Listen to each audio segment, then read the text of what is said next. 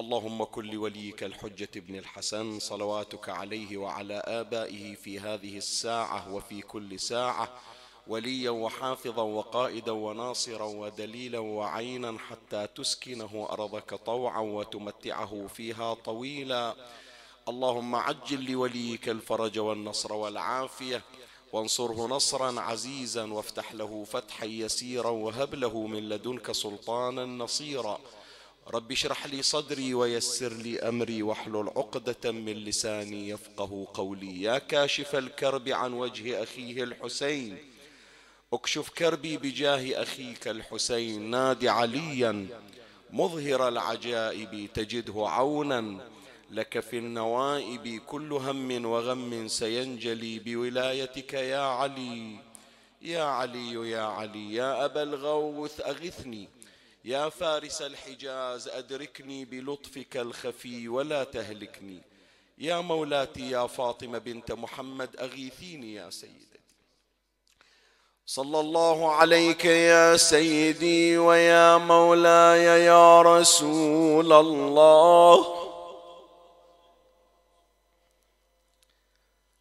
صلى الله عليك وعلى آلك الطاهرين فاز من اعتصم بكم وأمنا من لجأ إليكم.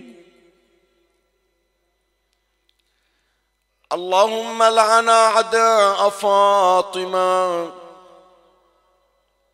وعذبهم عذابا وبيلا يستغيث منه أهل النار يا شديد القوى.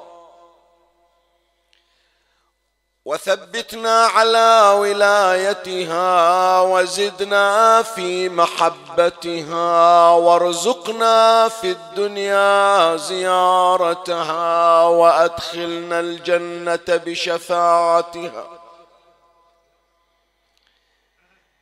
يا باب الرحمة ونجاة الأمة يا ليتنا كنا معكم سعادتي فنفوز فوزا عظيما يا غريب يا مظلوم كربلاء. بأبي بأبي بأبي وديعة أحمد جرعا سقاها الظلم صابا. بأبي وديعة أحمد جرعا سقاها الظلم صابا. بيت النبوة بيتها شادت يد الباري قبابا باب الإمامة بابها باب الإمامة بابها والقوم قد هتكوا حجاب. باب الإمامة بابها والقوم قد هتكوا حجاب يا يا يا عاشت معصبة الجبين تأن من تلك العصاب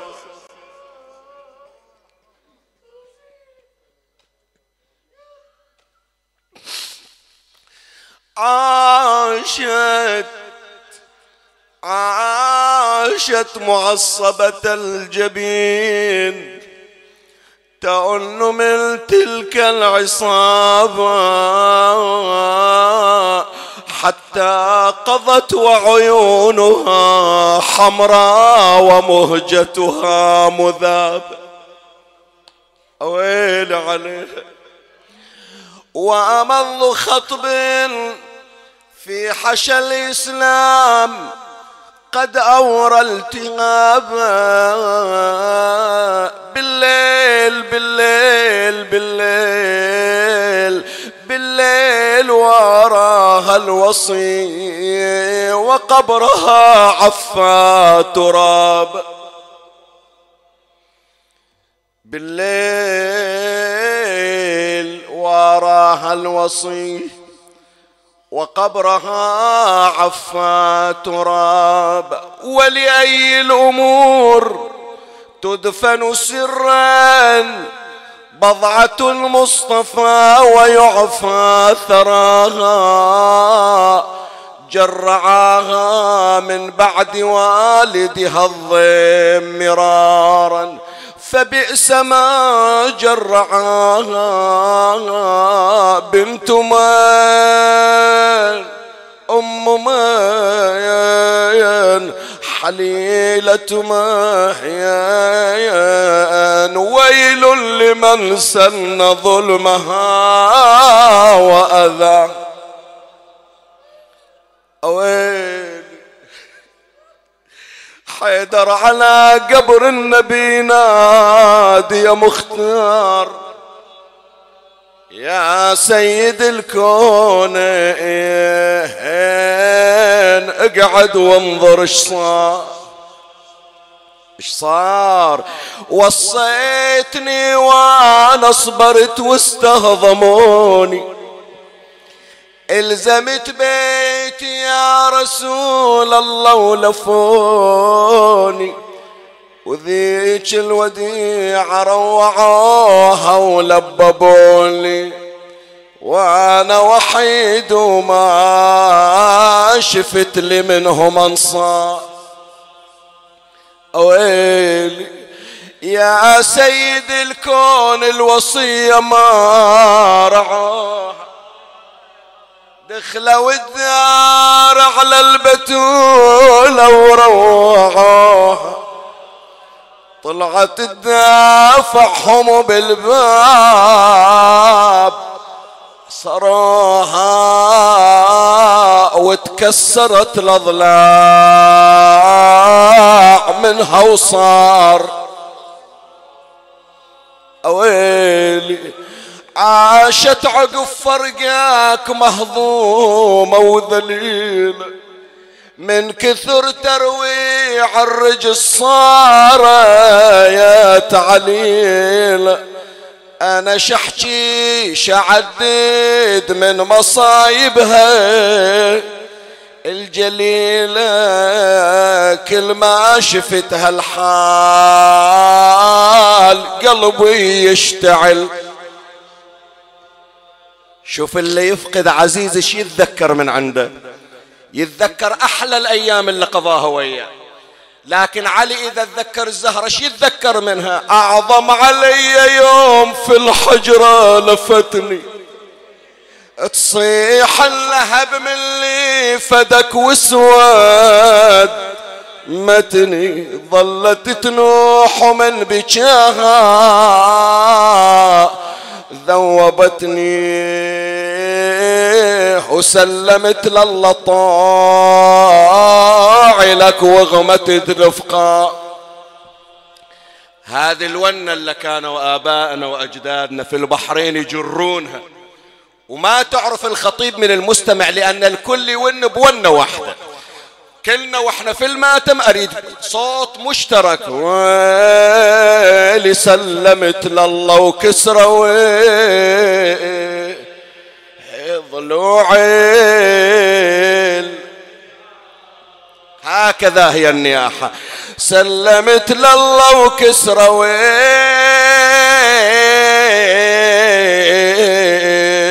ضلوعي الوديع جاروا علينا وضيقوا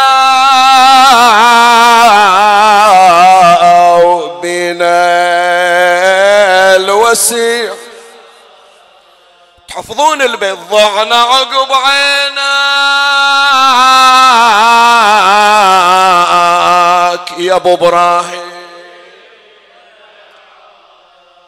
بس غبت عنا الكل عليه.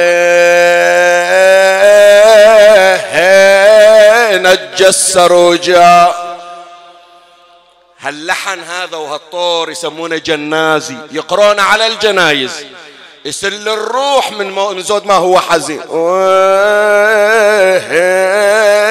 عشت غصيبة وانقصف عمرك. عمرك غصيبة عليك فاطمة مد البيت وياي شوي. ويلي عشت غريبة وانقصف عمرك عمرك غصيب. عشرين عشرين عمرك ما وصل يا نور يا نور طيب. رحم الله والديك. ما أوحش المحبوب لو فارق لو فراق حبيب. ضاعوا عقب عينك يا زهر الحسن وحسين. ويلي خبر أبوك المصطفى باللي باللي جرى وصار من غصب حقي.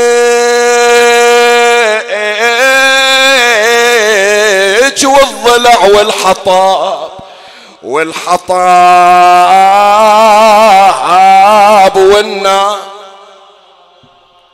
قولي ترى قومك علي علي هجمة ود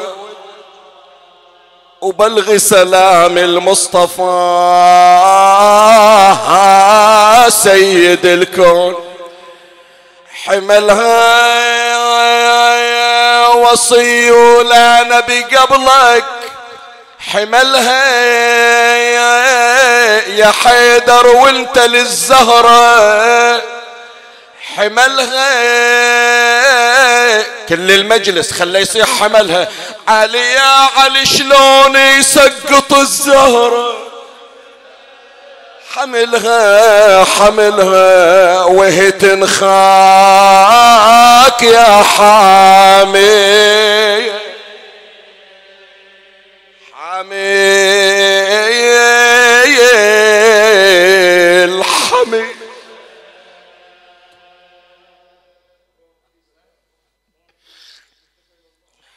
إنا لله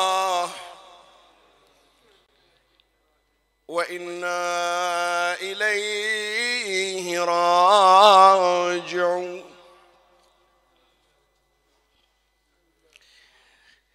عن أبي الورد بن ثمامة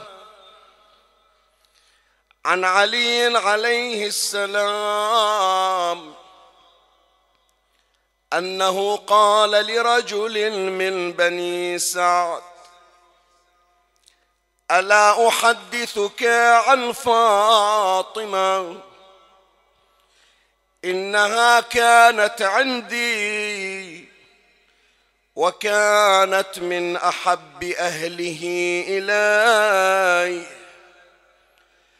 وإنها استقت بالقربة حتى أثر في صدرها. وطحنيت بالرحى حتى مجلت يداها وكسحت البيت حتى اغبرت ثيابها وأوقدت النار تحت القدر حتى دكنت ثيابها فأصابها من ذلك ضرر شديد. سلام الله على مولاتي. هذه الليلة تصادف الحلقة الثالثة من السلسلة التي كنا قد ابتدأناها. منذ هذا الموسم المبارك العطر الذي نسأل الله تبارك وتعالى أن يكون أهل البيت عليهم السلام قد شرفونا بالقدوم والحضور فيه لننال من أنوارهم ولنحظى بشرف مجاورتهم ولنتوج بتاج خدمتهم عليهم السلام. وكما تلاحظون في الرواية أن أمير المؤمنين عليه السلام يستعرض مجموعة من الخدمات التي كانت الزهراء صلوات الله عليها تقدمها لعلي ولأولادها. من استقاء بالقربة ومن طحن بالرحى ومن كنس للمنزل ومن جلوس عند القدر وإيقاد النار. فكان أمير المؤمنين سلام الله عليه يستعرض مجموعة من الخدمات لا على نحو الحاصر يعني ما تقول بأن مولاة الزهراء عليها السلام في السنوات التي قضتها مع أمير المؤمنين كانت خدماتها فقط أنها تسقي الماء وتطحن بالرحى وتكنس البيت وتوقي لا هذا جزء مما ذكره أمير المؤمنين هو عينه من مجموعة خدمات الزهراء عليه وكما تعلمون أن السلسلة التي نتحدث من خلالها عن مولاتنا الزهراء عليها السلام تحمل عنوان تأملات في الشؤون الفاطمية يعني كل شيء من شؤون الزهراء عليها السلام.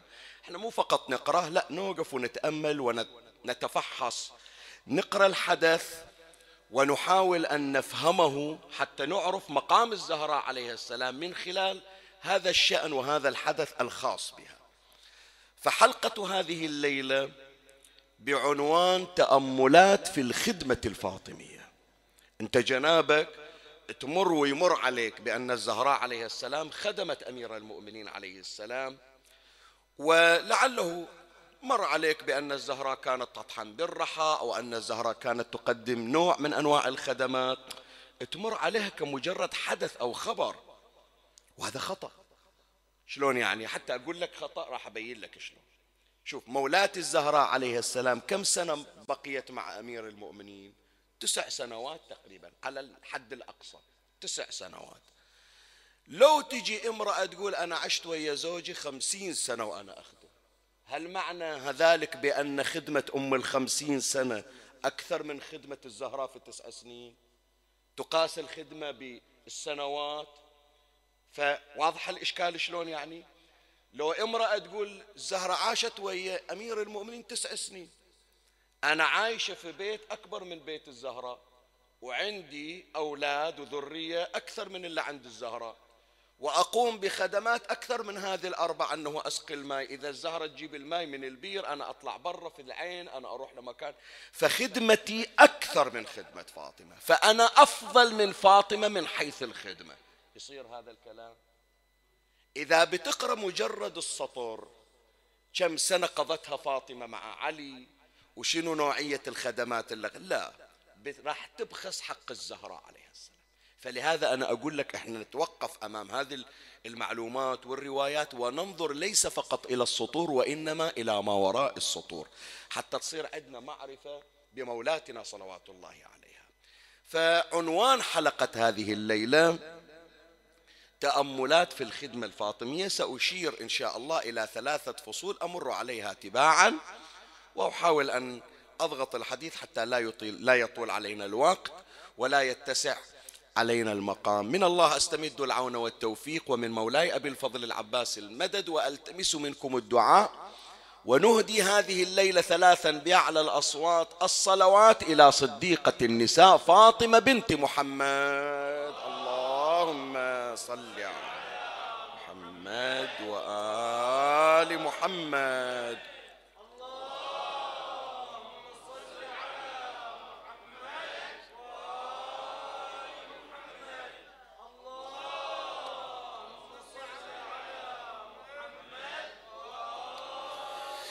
ثلاثة فصول كما وعدتكم سوف نتعرض إليها. أول فاصل هذه الرواية التي ابتدأنا بها صدر المجلس سوف نقرأها قراءة موضوعية.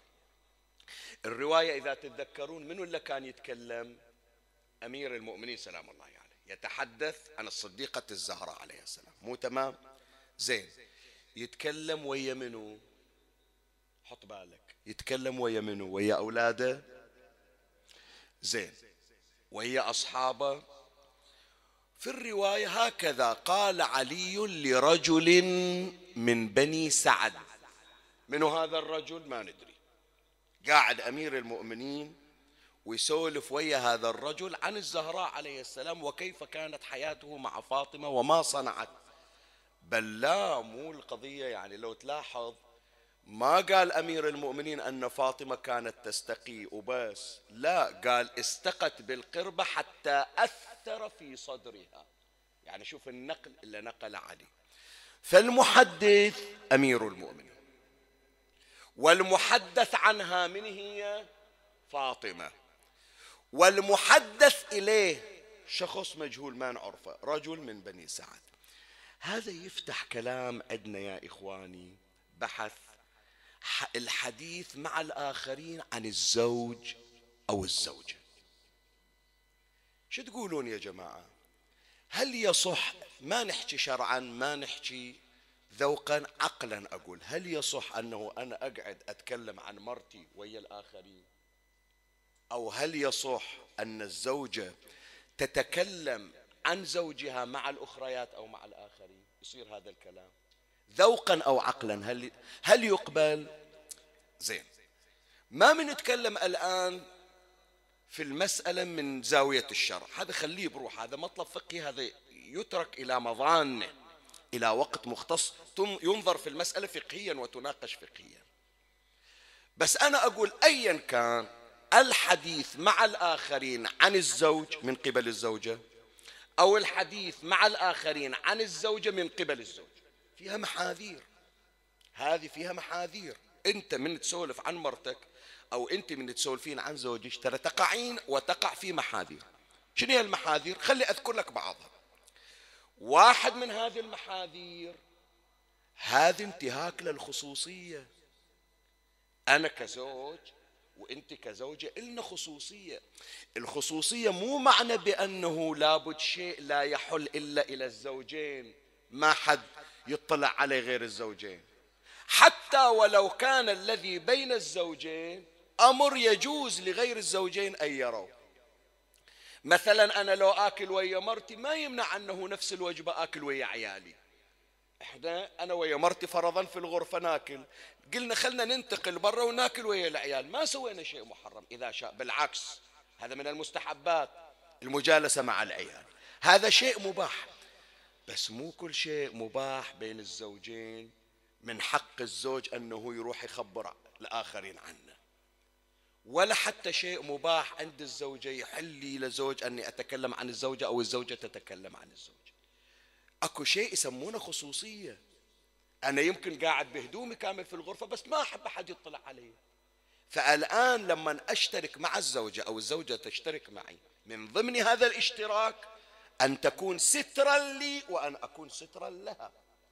فهذه اللي تنقل يوميات زوجها في الانستغرام أو في السناب شات أو تتصل بالتليفون وتسولف ويا أمها أو ويا أهلها أو ويا صديقاتها. اليوم زوجي اشترى غرشة عطر هالشكل اليوم لبس ثياب هالشكل اليوم طبخت له طبخه مشتهي ياكل هالشكل.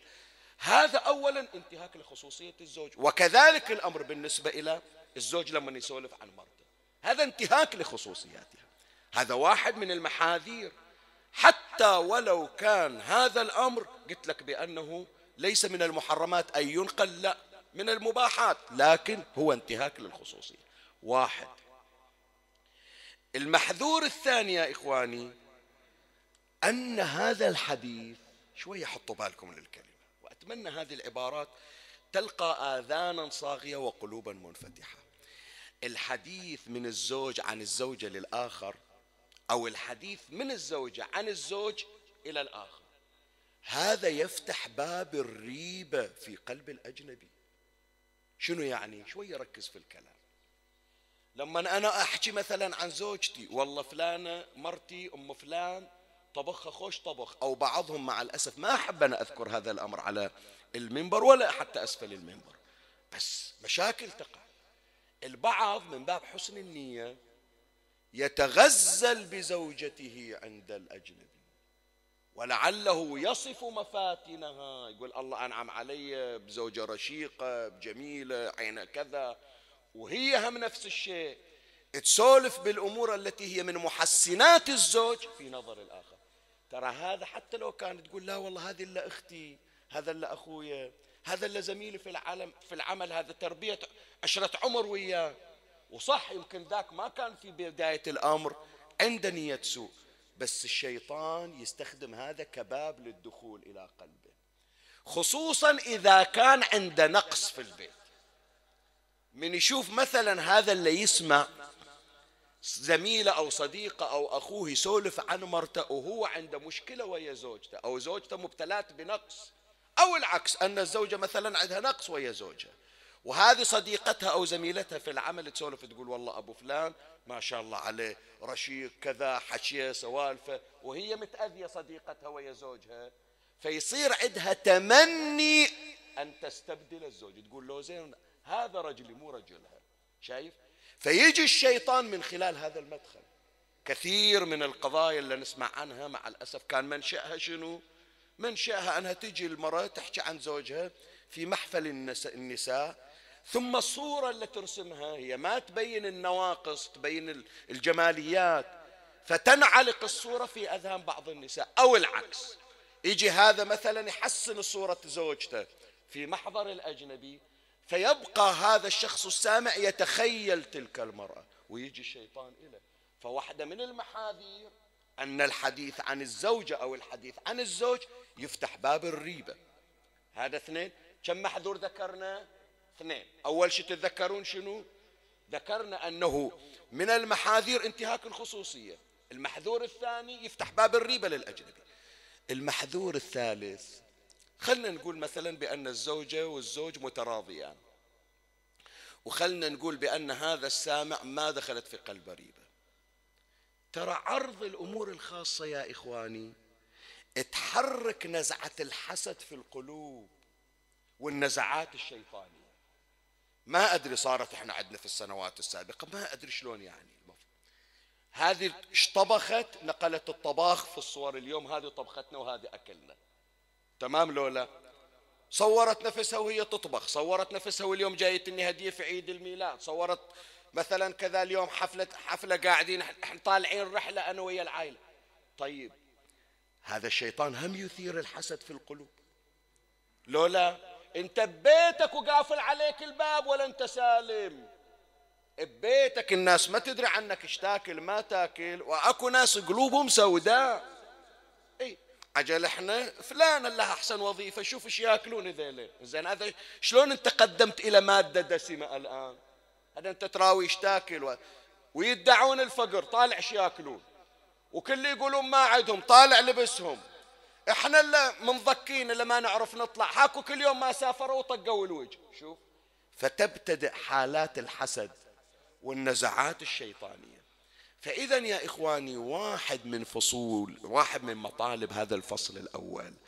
الحديث مع الآخرين عن الزوج أو عن الزوجة هذا في محاذير المحاذير ثلاثة ذكرناها. طيب هذا أول مطلب في هذا الفصل.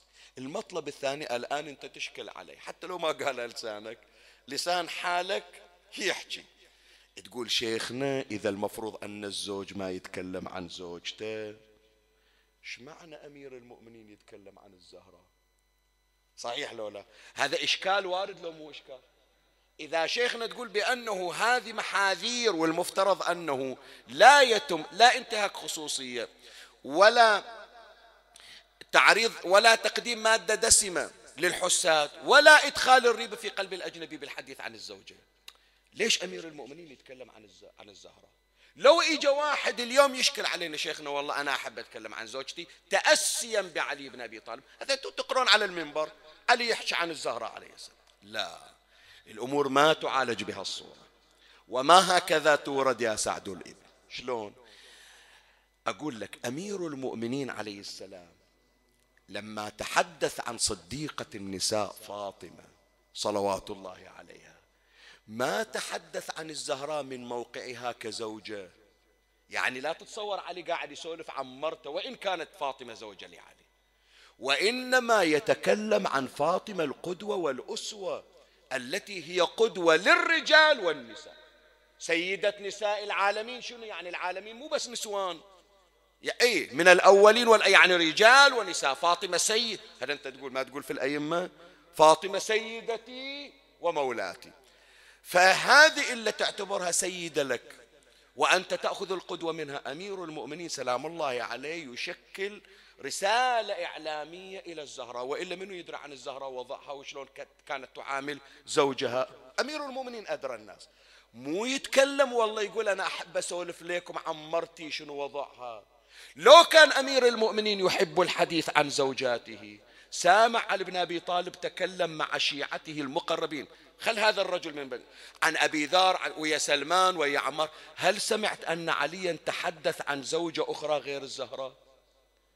هل أحد يقدر يقول بأن زوجات علي غير فاطمة ما واحدة كانت تخدم علي؟ لا. كلهن يتفانين في خدمة أمير المؤمنين ولا سيما مولاتنا أم البنين عليه التي خدمت أمير المؤمنين وخدمت الحسن والحسين والحوراء زينب وذرية علي بن أبي طالب. أنت من تجي. شوف سبحان الله هذا من التوفيق الليلة. نذكر مولاتنا أم البنين. سلام الله عليها يعني. حتى إن شاء الله حوائجنا ناخذها من الزهراء ومن أم البنين من كلا الفاطمتين. إن شاء الله يشفعون لنا ويحضرون لنا خلنا بغرض قضاء الحوائج يا إخواني وقدموا مرادكم وخلوا مفتاح قضاء الحاجة للإثنتين. الصلاة على محمد وآل محمد.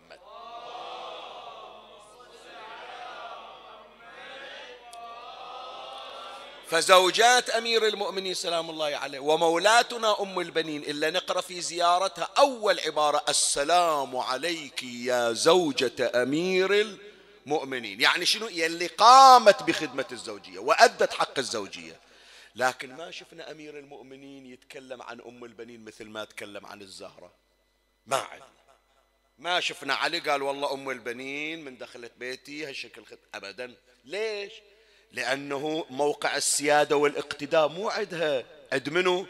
عند الزهراء عليها السلام. والحديث عن الزوج عن الزوجة أو حديث الزوجة عن الزوج لا ما يصير.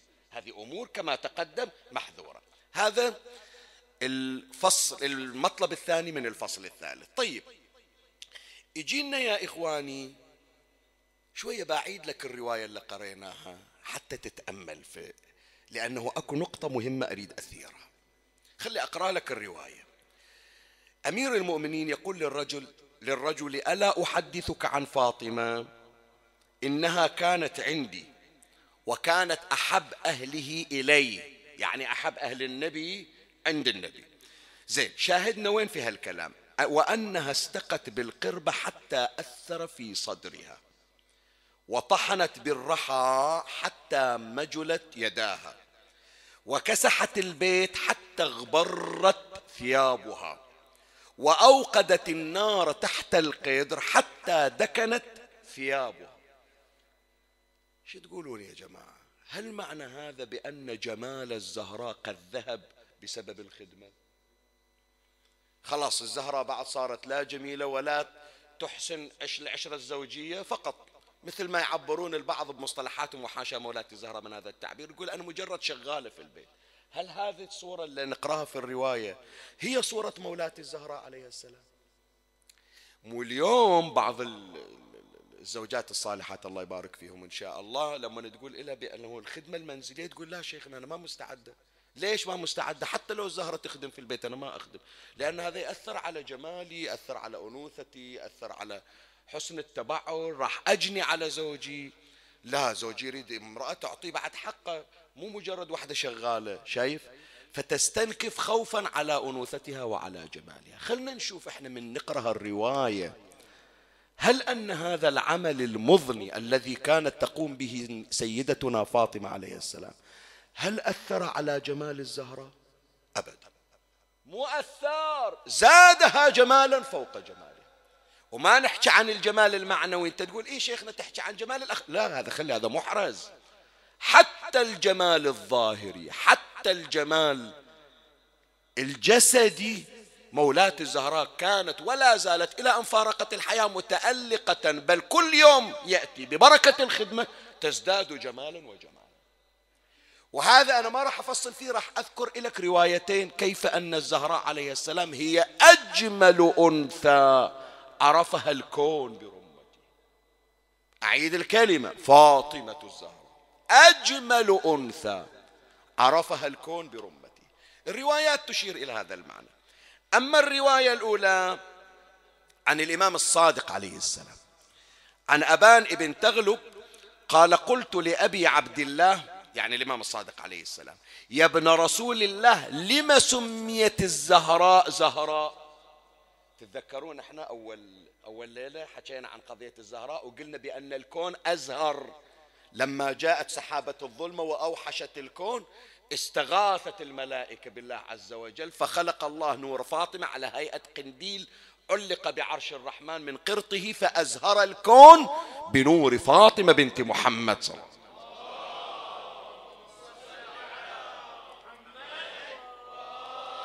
هذا مو السبب الوحيد لا أكو أسباب أخرى إلا بسببها سميت الزهراء زهراء. هذا سبب ثاني يشير إلى الإمام الصادق. أبان ابن تغلب يسأل الإمام يقول له ليش جدتك فاطمة سميت بالزهراء؟ لما سميت الزهراء زهراء؟ اسمع شو يقول الإمام الصادق. قال لأنها تزهر لأمير المؤمنين عليه السلام في النهار ثلاث مرات بالنهار. النهار النهار. يعني انت تصور المفروض بأنه العمل والشغل والخدمة تاخذ من الجمال تاخذ من النور تاخذ من البهاء. تجي واحدة مثلا كذا متمكيجة معدلة لكن من تشتغل في المطبخ ذاك الجمال يمكن يتغير. الزهراء عليه السلام من تعمل حتى الوصف اللي ذكر أمير المؤمنين تغبر الثياب تدكن الثياب تتمجل اليد يتأثر في صدرها من القربة اللي تحملها. ما يأثر على جمالها. لا تزداد جمالا. بحيث كل يوم جمال الزهراء يزداد عن اليوم اللي قبله. وكل فترة ثلاث مرات كل فترة تزداد فاطمة على علي جمالا وجمالا. بعد هذا على مستوى البهاء الجسدي. تعال شوف على مستوى الرائحة الجسدية. يعني واحدة تقول أنا قاعدة هي تطبخ وقاعدة عند القدر شلون تصير ريحتها شوف الزهراء عليها السلام.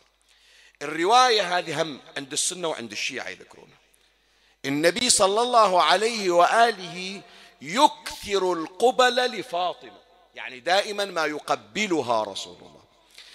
إحدى زوجات النبي صار في خاطرها. كل يوم وين؟ قال رايح أقبل فاطمة. لا يوم لا اثنين لا شغلة عرضية كأنما راتبة كأنما ورد عند النبي تقبيل الزهراء عليه السلام. فهي هذه إحدى زوجات النبي سألت رسول الله صلى الله عليه وآله تقول له إنك لتكثر تقبيل فاطمة. شنو السبب؟ شنو السبب هذا الإصرار والإكثار من تقبيل الزهراء عليه السلام؟ فالنبي صلى الله عليه وآله يذكر السر هذا اللي يكشف عن جمال الزهراء عليه السلام. فقال النبي صلى الله عليه وآله إن جبرائيل ليلة أسري بي أدخلني الجنة وأطعمني من جميع ثمار الجنة. فصار ماء في صلبي فواقعت خديجة فحملت خديجة بفاطمة. فإذا اشتقت إلى تلك الثمار قبلت فاطمة فأصبت من باقي رائحتها قسم الثمار التي أكلتها.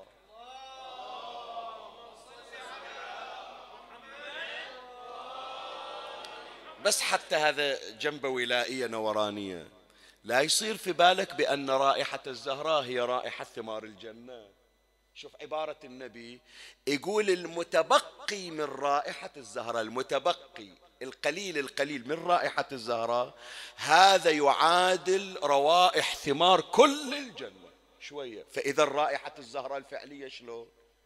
إيه فاطمة لا يقاس بها شيء. فاطمة مولى. شيء بس شيء بس. من بقايا رائحة الزهراء يقول من توحشني الجنة ليلة الإسراء والمعراج. أبغى أتذكر رائحة الثمار اللي أكلني إياها جبرائيل. شيء من الرائحة. تعادل الجنة بما فيها. إذا أصل الرائحة شلون؟ لا عقولنا عاجزة يا إخوان. عقولنا عاجز عاجزة عن إدراك فاطمة. ولهذا الإمام سلام الله عليه يقول من معاني اسم فاطمة ليش سميت فاطمة؟ لأن الخلق فطموا عن معرفتها. ما نقدر. مو تجيب شيخ ياسين لو تجيب مليون شيخ ياسين كل واحد يقرأ لك ساعتين تقول له بس أريد أعرف فاطمة.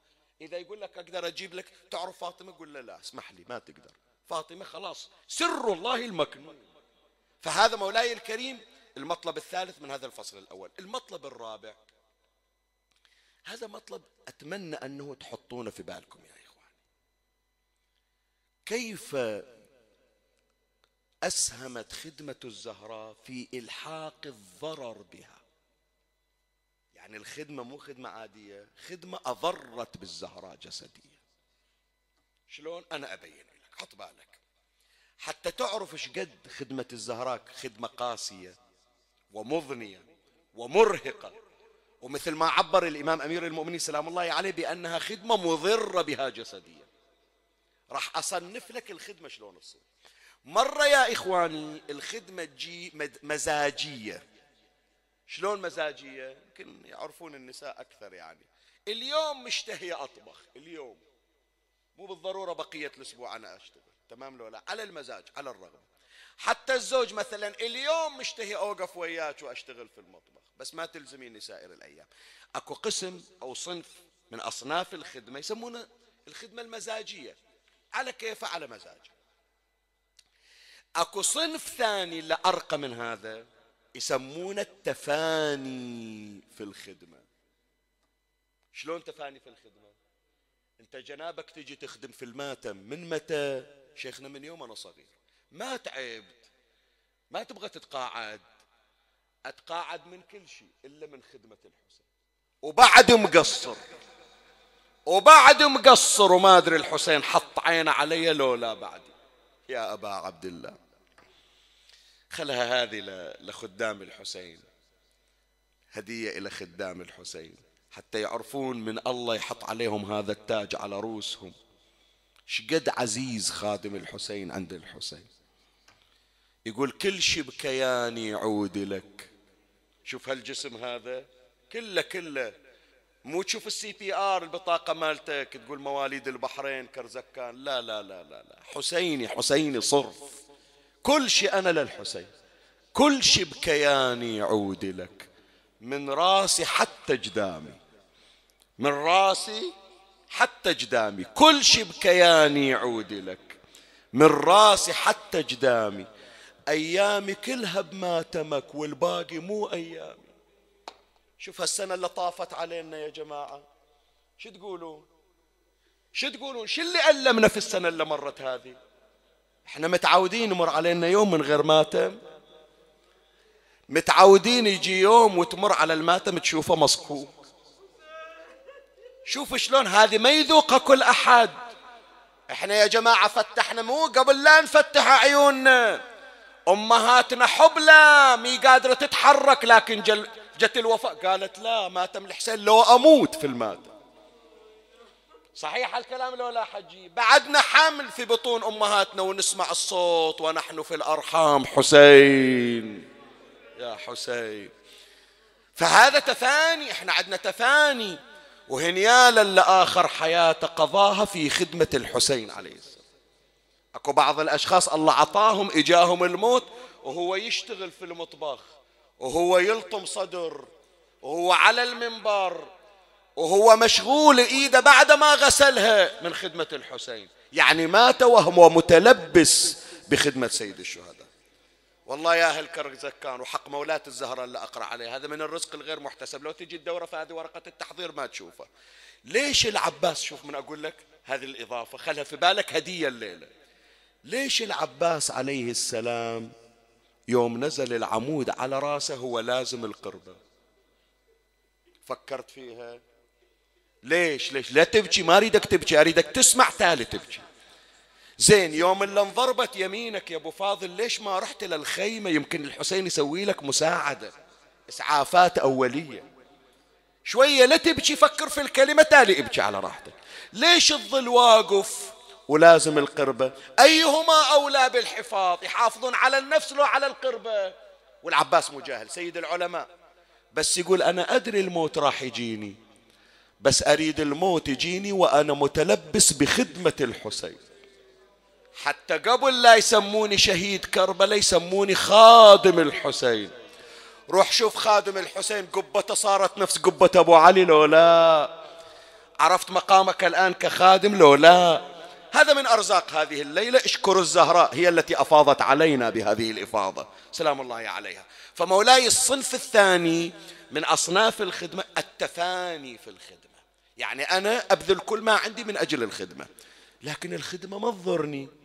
لا ما تضرني. بالعكس إذا أنا مريض من أجل ما تم أشتغل الله يعطيني الصحة والعافية. عدل لا حجي. هو ببيته ما يقدر يجيب قلاص ما يشرب. لكن قالوا الليلة سابع. قال أروح وتاليها بركة شغلة في الماتم. الله أعطاه الصحة والعافية. الخدمة ما تجيب ضرر لكن يمكن أكو خدمة للضر بالجسد أمهاتنا الله يرحم الماضيات ويطول بأعمار الباقيات. شوف الآن لما وصلت فيها العمر الآن سبعين وثمانين وتسعين سنة حندب ظهرها عينها راحت. على حساب منو؟ قل لي على حساب منو؟ على حساب هالولد باكر لين كبر يرفع صوته عليه. شوف. فخدمة مضرة. كم صنف الآن ذكرنا؟ خدمة مزاجية خدمة متفانية خدمة مضرة. أكو الصنف الرابع الأشد. مو بس مضرة ضرر شديد. ضررها شديد.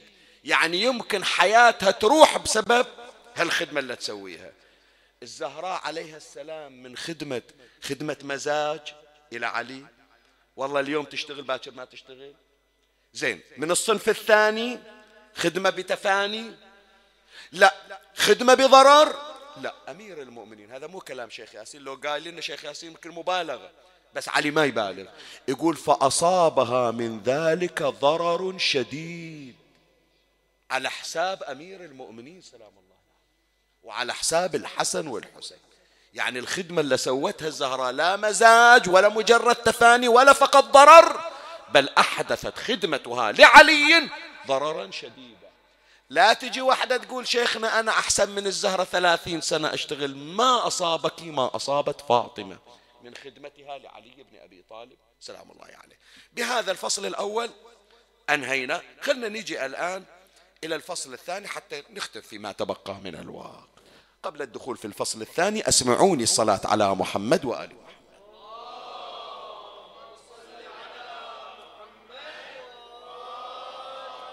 زين أول حكينا عن الفصل الأول في قراءة الرواية. الآن في الفصل الثاني نتكلم إحنا عن تأملات في الخدمة. سريعا أنا أذكرها يا جماعة أول تأمل في خدمة فاطمة الزهراء عليها السلام من تشتغل وتخدم أمير المؤمنين. عدها أحد يساعدها لو ما عدها أحد؟ الواقع عدها هذا حتى تعرف شقد الزهراء ما تفكر في شيء بعد الله إلا في خدمة علي بن أبي طالب. أي نعم. منو يخدم ويا الزهراء؟ خدام فاطمة. الليلة هذه احفظها خليها في ذهنك لا تنساها. منو خدام فاطمة؟ أول خدام فاطمة الملائكة. ومو أي ملائكة إن شاء الله أي ملائكة. لا سادة الملائكة. جبرائيل يخدم فاطمة. ميكائيل يخدم فاطمة. إسرافيل يخدم فاطمة. مر عليكم ذكرناها إحنا أشرنا إلها رواية أم أيمن. لما إجت إلى مولاة الزهراء عليها السلام فوجدتها نائمة وإلى جنبها كف تطحن الرحى وكف تسبح الله وكف تهز مهد الحسين عليه السلام. وما قدرت أم أيمن تقول مهما بلغت لكن عقلي ما يستوعب هذا كله. راحت إلى النبي صلى الله عليه وآله أخبرته بما رأت. النبي قال لها إن فاطمة صائمة. وألقى الله عليها النعاس وسبحان الحي الذي لا تأخذه سنة ولا نوم فوكل الله بها ملائكة تخدمها.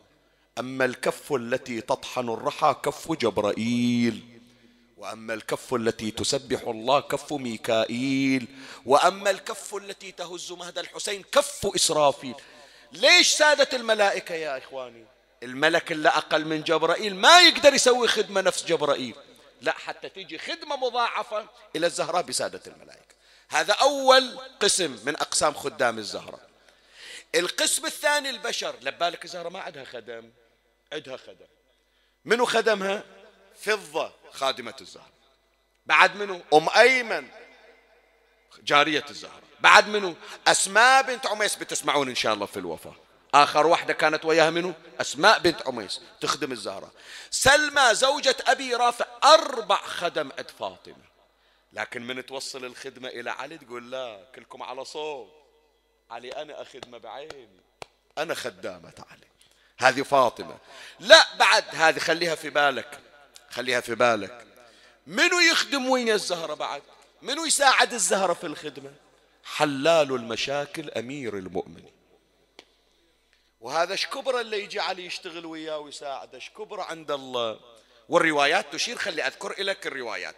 الإمام الصادق عليه السلام كان أمير المؤمنين يحتطب ويستقي ويكنس وكانت فاطمة عليها السلام تطحن وتعجن وتخبز. وهي الرواية أريد أذكرها خصوصا للأزواج بالذات بالذات مو للزوجات لا للأزواج. حطوها في بالكم. لأنه أكو بعض الأشخاص يقول هذه منقصة. أدخل أنا المطبخ وأغسل ماعون؟ لا هذه منقصة ما أنا رجال أصيل. في بعضهم الشكل يعتبرون هذا خدش للرجولة. عمي سيد الرجولة بعد رسول الله من هو؟ علي بن أبي طالب.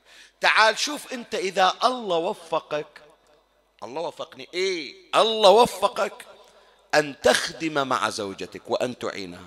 مو شيخ ياسين يحكي النبي صلى الله عليه وآله. هذه الرواية حطوا بالكم فيها. رأى رسول الله صلى الله عليه وآله عليا عليه السلام في البيت ينقي العدس مع فاطمة. وفاطمة عند القدر. فقال صلى الله عليه وآله اسمع.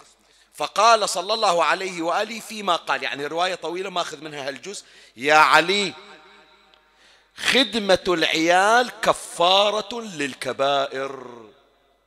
أعيدها أعيدها خدمة يا علي خدمة العيال كفارة للكبائر وتطفئ غضب الرب ومهور الحور العين وتزيد في الحسنات والدرجات. هي الأغرب الآن. يا علي لا يخدم العيال إلا صديق أو شهيد أو رجل يريد الله به خير الدنيا والآخرة. اللهم صل على محمد يعني الله يريد يوفقك خلى مفتاح التوفيق شنو؟ أن توفق لخدمة عيالك. هذا ما فيها منقصة للرجال. وخير مثال أمير المؤمنين سلام الله عليه. زين التأمل الثاني هذا أنا يا جماعة أصفا فيه. صدق يحتاج إلى فعلا تأمل. من نقول إحنا يا إخواني بأن الزهراء خدمت حتى أثرت الخدمة فيها. أنا أتصور اللي قاعدين الآن في المجلس كلهم راحوا المدينة المنورة. فيكم أحد ما راح المدينة؟ ما أظن. صغير وكبير. يوم رحتون الروضة شفتون حجرة الزهراء؟ لو لا. كم كبر بيت النبي يا جماعة؟ حجرة الزهراء إيش كبرها؟ بس فكر فيها. كم كبرها حجرة فاطمة؟ إحنا ما بنقول بيت الزهراء. هذا بيت أمير المؤمنين اللي في الكوفة. رايحين شايفينه لو لا؟ بيت أمير المؤمنين اللي في الكوفة. لين بتدخل لازم تميل على صوب. عدل؟ هالحكي؟ زين. فشلون حجرة الزهراء صغيرة؟ بالله عليك هالحجرة الصغيرة. شنو من شغل اللي تشتغل الزهراء حتى يتعبها اللي يعبر عنه أمير المؤمنين بضرر شديد؟ من كبر المكان يعني. زين. من زود الأثاث الموجود. طيب. هي يمكن يحتاجونها الأمهات مني أنا أذكرها يعني. إن شاء الله بتقول الحسن والحسين مثل بعض من أولادنا اليوم. كل يوم ببدل بدلة وكل يوم بيفصخ أو تعالي سوي لي طبخة. نايم مثلا سهران وأمة تعبانة قومي ماما سوي لي الطبخة الفلانية. لبالك الحسن والحسين هالشكل كثير والأكل يعني الحسن والحسين قرص واحد. ثياب كل يوم يبدلون ثياب الحسن والحسين؟ لا. زين كم نسمة موجود في البيت؟ ستة أنفار. هو علي والزهراء والحسن والحسين وزينب وأم كلثوم. ستة أنفار.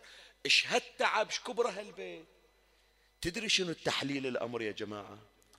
خدمة الزهراء اللي تعبتها ترى مو على حساب الحسن والحسين كاثنين ياكلون كثير أو يلبسون كثير أو علي بن أبي طالب ياكل كثير. هو قرص أكل علي.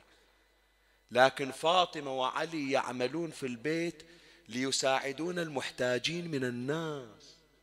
يعني هذه الخدمة اللي تسمع الزهرة تشيل الماء وتعجن إن شاء الله حتى تاكل هي وتترس بطنها مولاتي. لا! لا واحد يبيت في جوع والزهرة موجودة. الله فدوة إلهم. لا واحد يقول جوعان ما عندي وعلي بن أبي طالب هذا اللي قالها علي أقنع من نفسي أن يقال لي أمير المؤمنين ولا أشاركم هذا مو بس في الكوفة ترى من يوم كان ويا الزهرة. يجوعون والناس تشبع. ولهذا رواية هذا حتى أختم هالفصل هذه النقطة الأخيرة. الإمام زين العابدين عليه السلام روح أقرأ الكافي يذكرها. علامة الكليني. يقول كان إذا صام زين العابدين يأمر بذبح الشاة فيقطع أعضاءها ويقف بنفسه على القدور حتى يجد ريحها. وإذا برز الأكل المرق وكذا. صح. اغرفوا لآل فلان اغرفوا لآل فلان بيت فلان لا تنسونهم ودوا إليهم. بيت فلان ما أكلوا ودوا إليهم. فتأكل المدينة كلها من بركات زين العابدين. زين إذا فطر إيش ياكل هو؟ أأشرب الماء وقد ذبح أبي الحسين. عطشان أم آكل الطعام وقد قتل أبي الحسين؟ جاء يقولون حتى يفطر يجيبون له ماي وشوية تمر. هذول أهل البيت يا إخواني. من تسمع الزهرة تخدم ما تفكر تقول الحسن إيش ياكل إلا الزهرة بس تشتغل على حسابهم وعلي إيش ياكل. لا هم خدم للناس فلهذا صاروا سادة الناس. محمد وآل محمد صلوات الله عليه.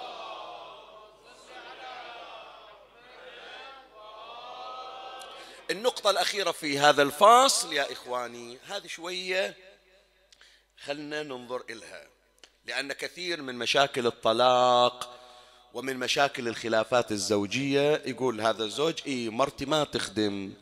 والمرة تقول لا زوجي مثلا ما ملزومة أني أنا أخدم. شوف حط بالك إلى هالكلمة. فاطمة عليها السلام تعلمنا أن الخدمة ليست للشخص وإنما الخدمة للمقام. اسمع إيش أقول لك؟ لو هذا الحديث اللي الآن صار لنا قرابة الساعة إحنا نقرأ ما تسمع إلا هذه هذه يكفيك. مرة أنت تخدم واحد لشخصه هذا فلان رجلي أنا أخدمه. هذه فلانة مرتي أنا أخدمها إذا تخدم شخص هذه الخدمة يمكن تتأثر. ليش؟ لأن هالشخص اللي تخدمه يمكن يجي يوم يغلط عليك. تمام؟ لو يصير لو ما يصير. يمكن يجي يوم يقصر وياك فتقول ما يستاهل الخدمة. هذا ليش؟ إذا نظرنا إلى كشخص. كل واحد معرض للخطأ. الزوجة معرضة للخطأ الزوج معرض للخطأ.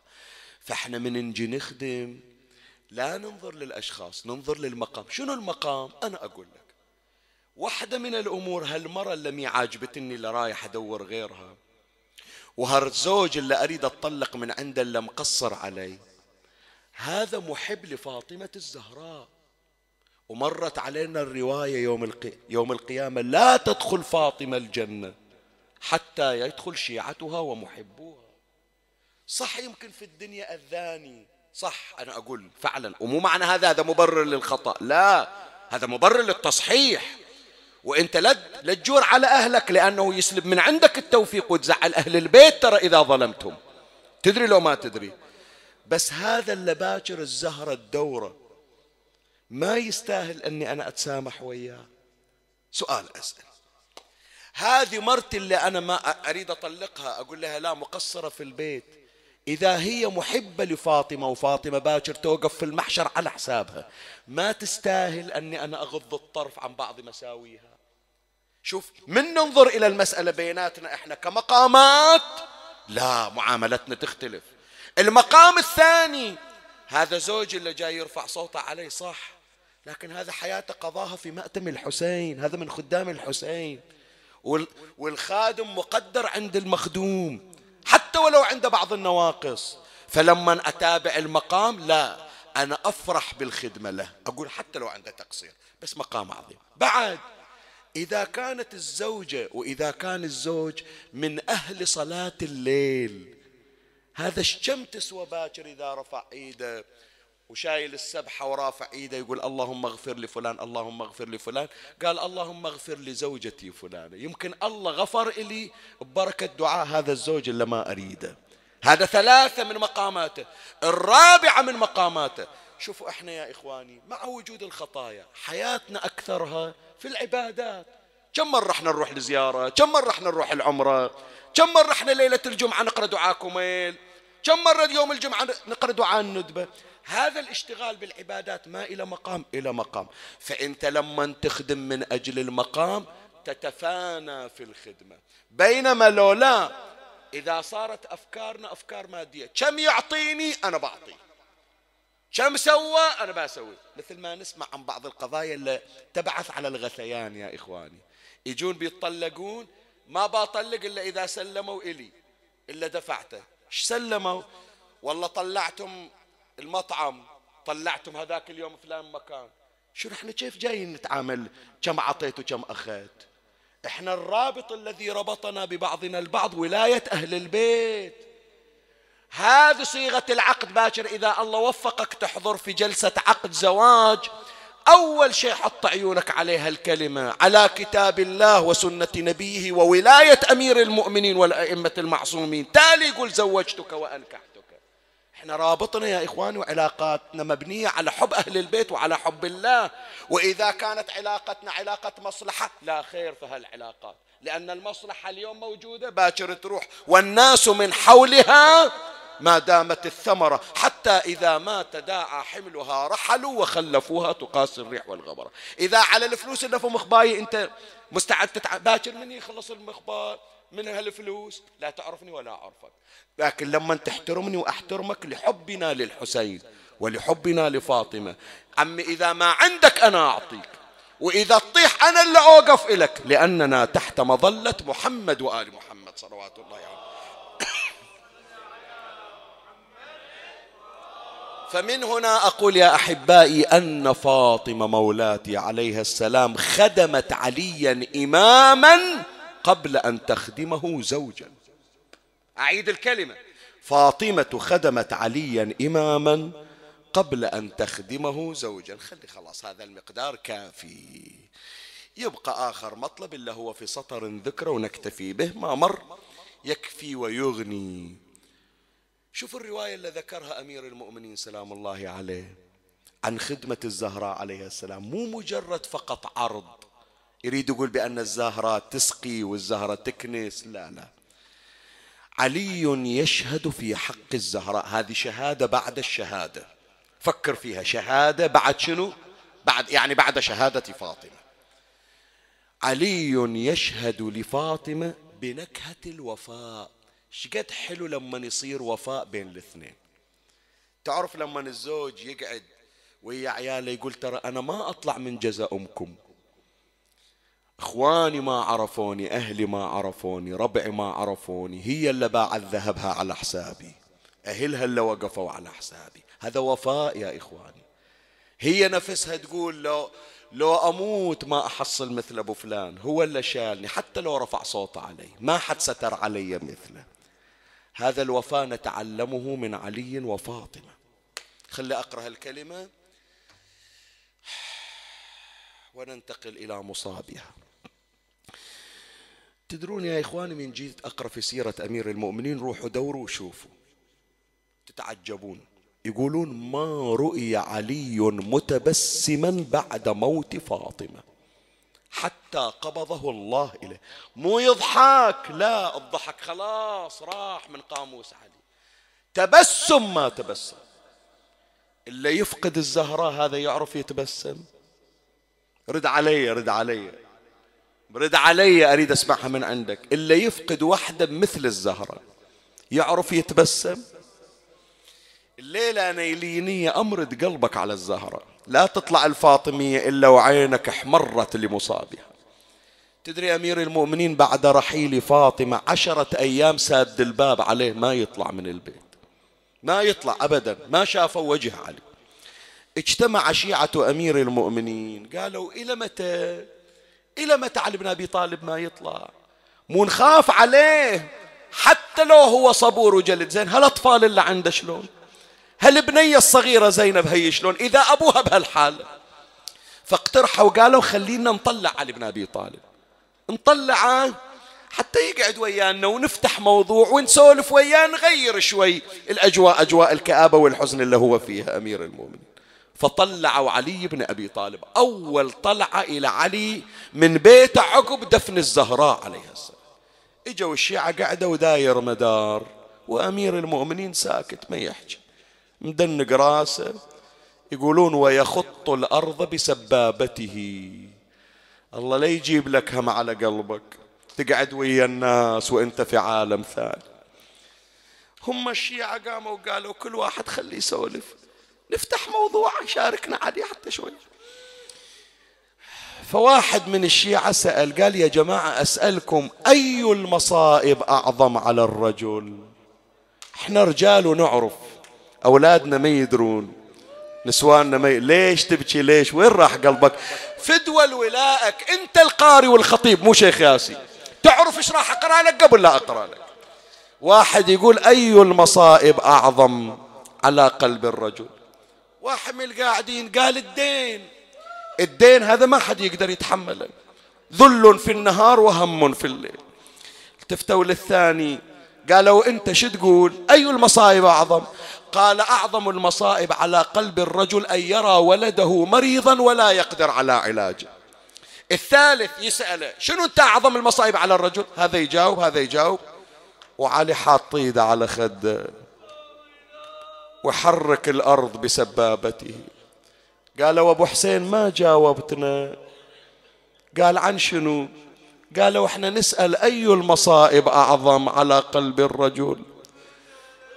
قال أعظم المصائب على قلب الرجل أن تضرب زوجته أمام عينيه. لو شايفين إلا شايفنا كنا يقول علي لو سامعين إلا سامعنا كنا يقول علي. لو سامعين ون ام الحصن ورا الباب كان ما لمتون. هنيالكم عمي بعد ليلة الوفاة ما جت صار عندكم الليلة؟ بعد ليلتين على الوفاة عندك الليلة؟ قلبك محروق.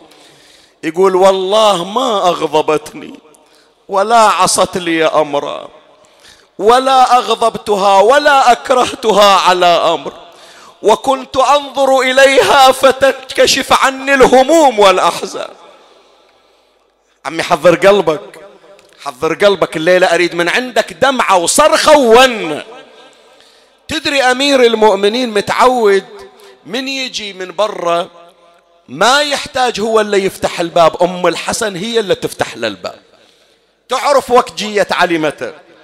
ومن غير ما تعرف الأوقات وهي العارفة والعالمة لكن نور علي في قلب فاطمة تدري علي قرب صوب الباب.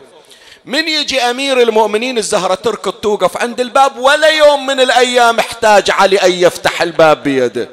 هي الزهرة واقفة وتفتح الباب. بس يوم واحد أبوس إيدك خلي أكملها إلك بس يوم واحد أول ما نزل الزهرة في القبر وأهال عليها التراب. وإجا يمشي أبو حسين نص الليل ووقف على باب البيت. يترقب واحد يفتح له الباب. وين هلا تفتح الباب؟ راحت يا علي راحت. ظل علي واقف على الباب. كنا يعني أنا أتصور هالشكل كنا يقول ترى راحت أم حسين توي دافننها وجاي عنها.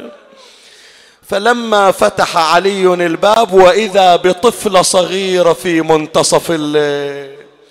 ما نامت هذيك الليلة. مطلعه مصلى أمها وقاعدة عليها. كل الأطفال نايمين إلا زينب ذيك الليلة سهرانة. الله لا يروع أولى عيالكم. الله لا يروع أولادكم. تخلصون هالمجلس وترجعون إلى أولادكم بالسلامة. يلي عندك بنية صغيرة ما تعرف تنام إلا أول تحط راسها على ذراعك وتنام في حضنك. الليلة أريدك تبكي على زينب تسمع ونتها. يما فزيت أنا فزيت من نومي وإجيتك وعلى فراشك يا زهرة ما لقيت.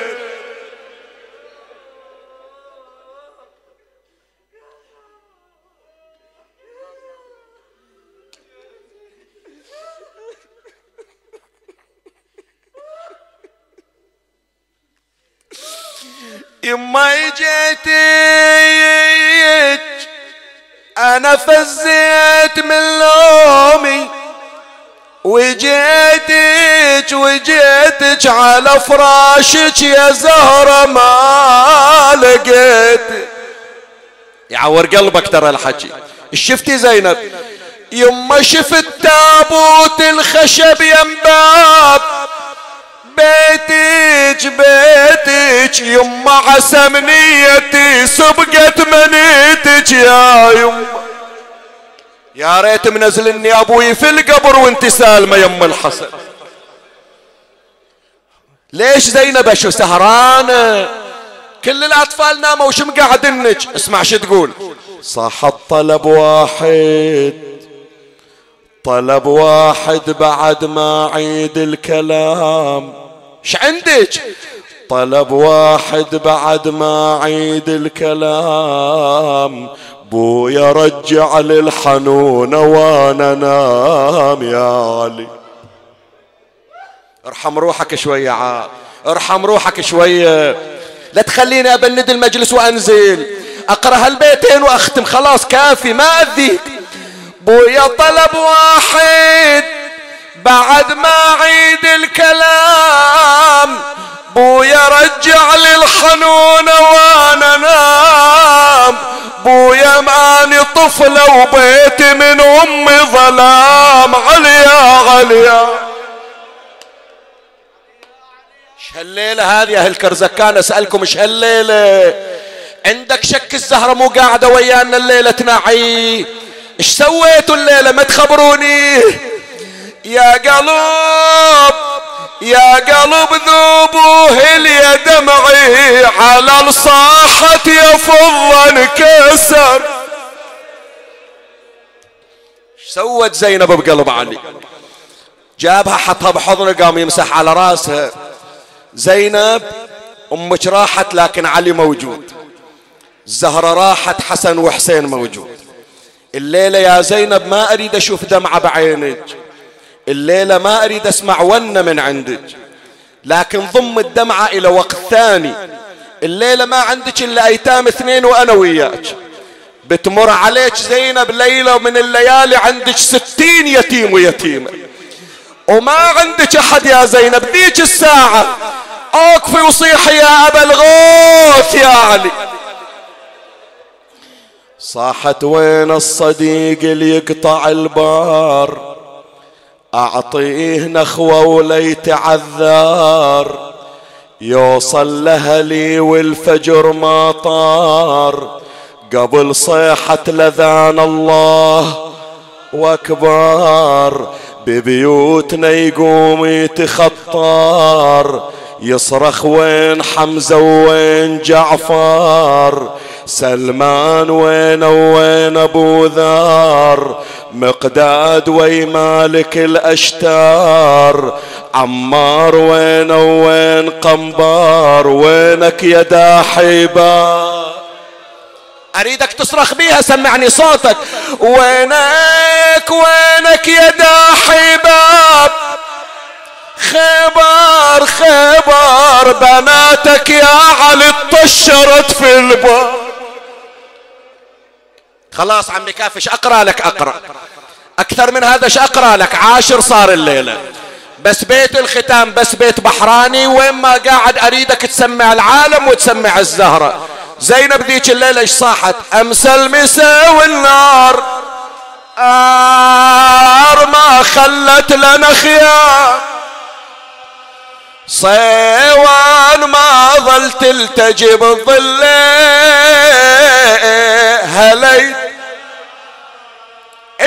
تقرا البيت أظلم علي الليل وازدادت. ما أشوف غير أيتام تتصارخ. أحسنت. شيخ العشيرة حسين ما حد شاف. أنعم جوابا يا حسين.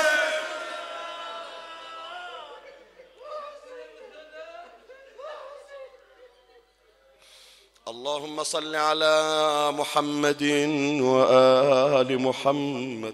أمن يجيب المضطر إذا دعاه ويكشف السوء. أمن يجيب المضطر إذا دعاه ويكشف السوء. أمن يجيب المضطر إذا دعاه ويكشف السوء يا الله. ارفعوا أيديكم يا إخواني بالدعاء.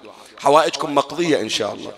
باسمك العظيم الأعظم الأعظم الأعز الأجل الأكرم. بك يا الله بمحمد بعلي بفاطمة بالحسن بالحسين بعلي بمحمد بجعفر بموسى بعلي بمحمد بعلي بالحسن بالحجة ابن الحسن بجاه مولاتنا أم البنين بجاه أبي الفضل العباس يا رب العالمين. اقض حوائجنا يا الله. قدموا حوائجكم وادعوا للمرضى ولأصحاب الحوائج. اللهم تلطف علينا بقضاء حوائجنا وبالفرج العاجل فرج عن إمامنا صاحب العصر والزمان. شرفنا برؤيته ارزقنا شرف خدمته. ترحم على أموات وأموات الباذلين والسامعين وشيعة أمير المؤمنين. سيما من لا يذكره ذاكر يا رب العالمين. أوصل لهم ثواب هذا المجلس بلغ لهم ثواب الفاتحة مع الصلوات.